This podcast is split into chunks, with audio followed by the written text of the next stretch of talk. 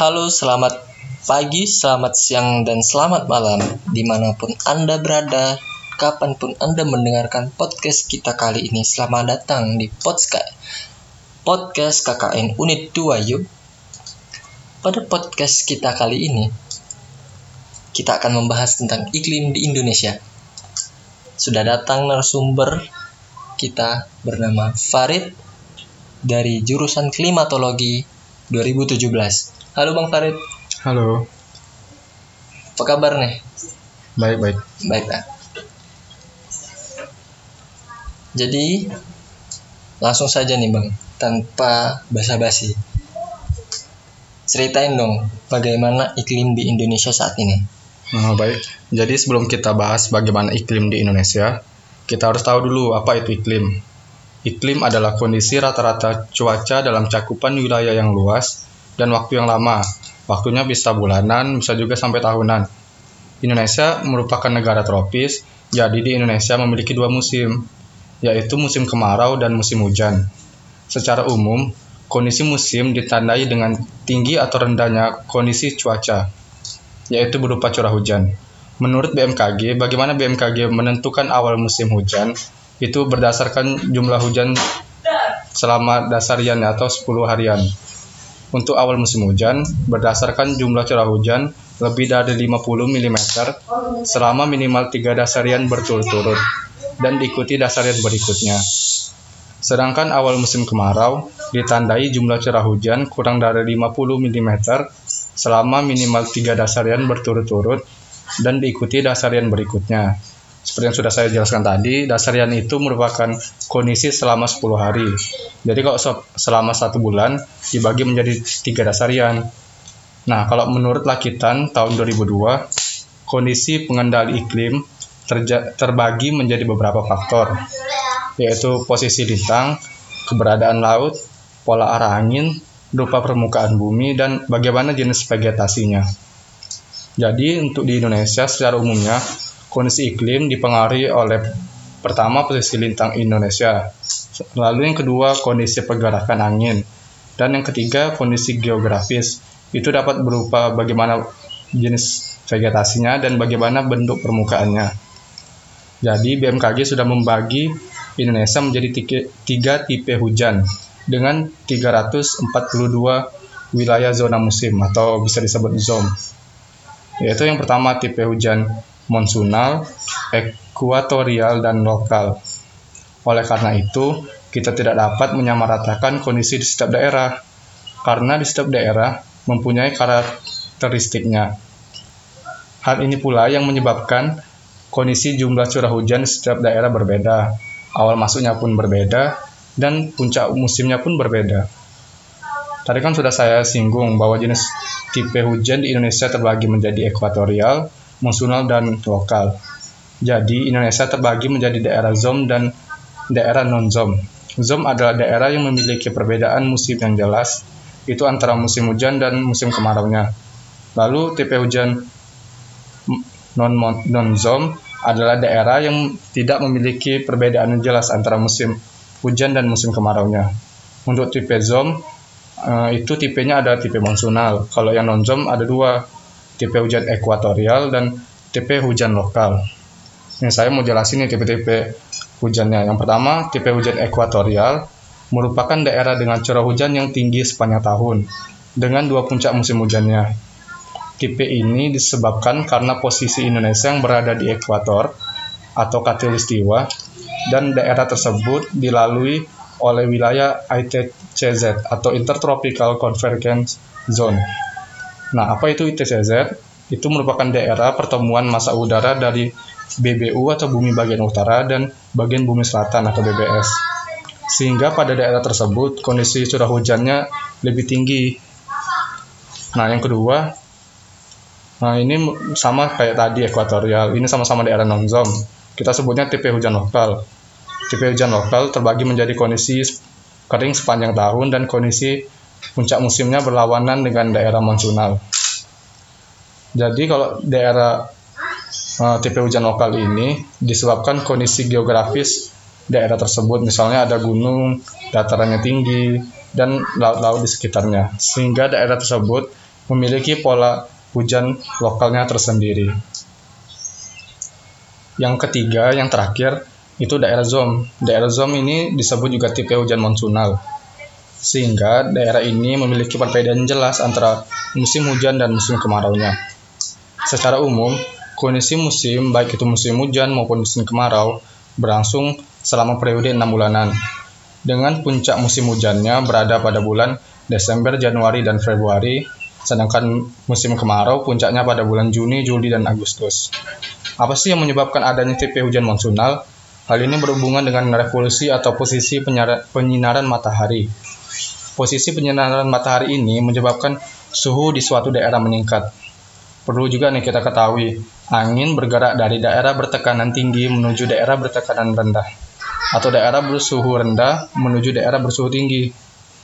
Nah, jadi arah pergerakan angin ini selalu membawa massa udara yang basah ataupun yang kering, sehingga menjadi penentu bagaimana musim di daerahnya.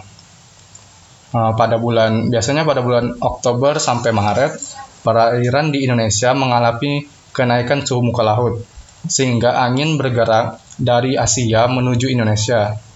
Angin yang melewati banyak laut di Asia biasanya membawa massa udara hangat.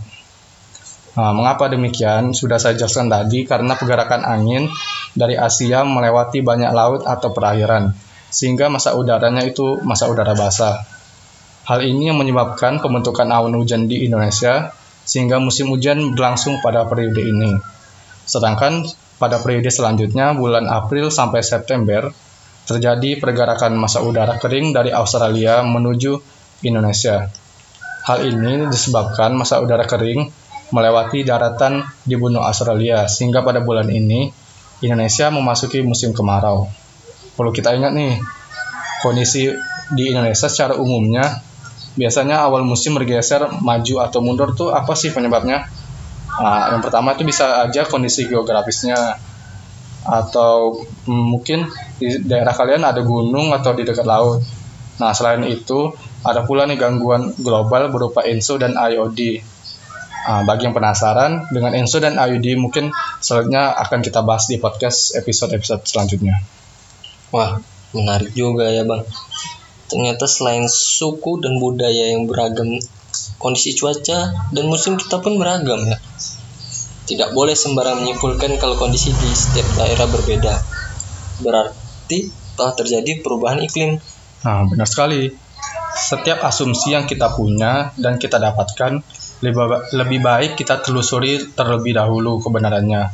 B M K G sebenarnya sudah sangat aktif di berbagai macam platform, seperti Instagram, Twitter, website, ada juga aplikasinya itu Info B M K G. Jadi dengan mudah kita dapat mengetahui kebenaran informasi yang kita terima. Oh, begitu Bang. Lalu, tadi telah dijelaskan nih kondisi di Indonesia itu berbeda-beda. Selain itu juga awal musim dapat maju, maju atau mundur. Dan sifat hujannya juga dapat kering maupun lebih basah.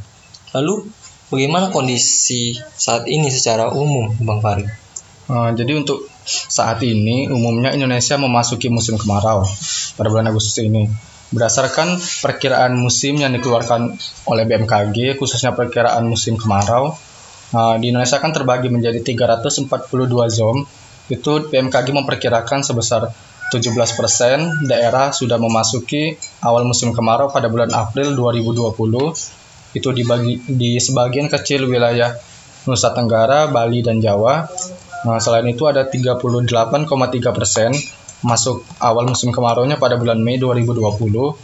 Uh, di daerahnya ada Bali, Jawa, Sumatera, dan sebagian Sulawesi. Sedangkan sisanya sebesar dua puluh tujuh koma lima persen masuk pada bulan Juni dua ribu dua puluh.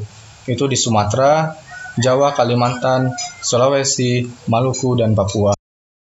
Kondisi ini menunjukkan awal musim kemarau tahun dua ribu dua puluh sangat bervariasi.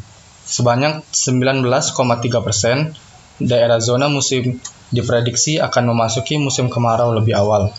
Sedangkan tiga puluh tujuh koma empat persen sama seperti biasanya, dan sebanyak empat puluh tiga koma tiga persen lebih lambat dari biasanya. Lalu bagaimana sih sifat hujannya? Secara umum, musim kemarau tahun ini lebih basah. yaitu hmm, sebanyak lebih dari tujuh puluh persen, sedangkan sisanya tiga puluh persen zon diprediksi akan mengalami kemarau yang lebih kering. Apa itu kemarau basah dan kering? Kemarau lebih basah dan kering ini menunjukkan bagaimana kondisi jumlah curah hujan di suatu daerah. Apakah lebih tinggi dan apakah lebih rendah dari kondisi rata-ratanya. Kondisi rata-rata ini biasanya berdasarkan kondisi tiga puluh tahun ke belakang, pada tahun seribu sembilan ratus delapan puluh satu hingga dua ribu sepuluh. Untuk puncak musim kemarau pada tahun ini diperkirakan secara umum berlangsung pada bulan Agustus, dengan rincian enam puluh empat koma sembilan persen pada bulan Agustus, sembilan koma sembilan persen pada bulan Juli, dan delapan belas koma tujuh persen berlangsung pada bulan September. Wah, sudah dijelaskan panjang kali lebar sama Bung Farid nih.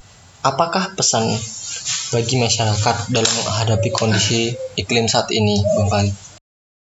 Hmm, pesan ya, kalau dari saya sih pesannya mungkin masyarakat harus siap menghadapi kondisi saat ini. Dengan menget- dengan kita mengetahui lebih awal bagaimana kondisi cuaca, bahkan iklimnya ke depan. Semuanya itu dapat kita akses dan dapat kita uh, lihat dari informasi yang B M K G keluarkan, baik melalui web, media sosial, maupun aplikasi, itu ada info B M K G. Nah, jadi kita dapat mengetahui bagaimana kondisi ke depannya. Kita dapat mempersiapkan skalanya dengan baik. Wah, sangat bermanfaat sekali ya, Sobat Podskui, pada pembahasan kali ini. Semoga dengan penjelasan oleh Bang Farid tadi kita dapat menambah wawasan bersama dan kita semua dapat siap menghadapi musim kemarau pada tahun ini. Terima kasih Bang Farid. Ya, ya sama-sama. Sudah bersedia nih menjadi narasumber Podskai kita yang pertama. Jangan lupa saksikan terus Podskai pada episode-episode selanjutnya. Wassalamualaikum warahmatullahi wabarakatuh. Bye-bye. Bye-bye.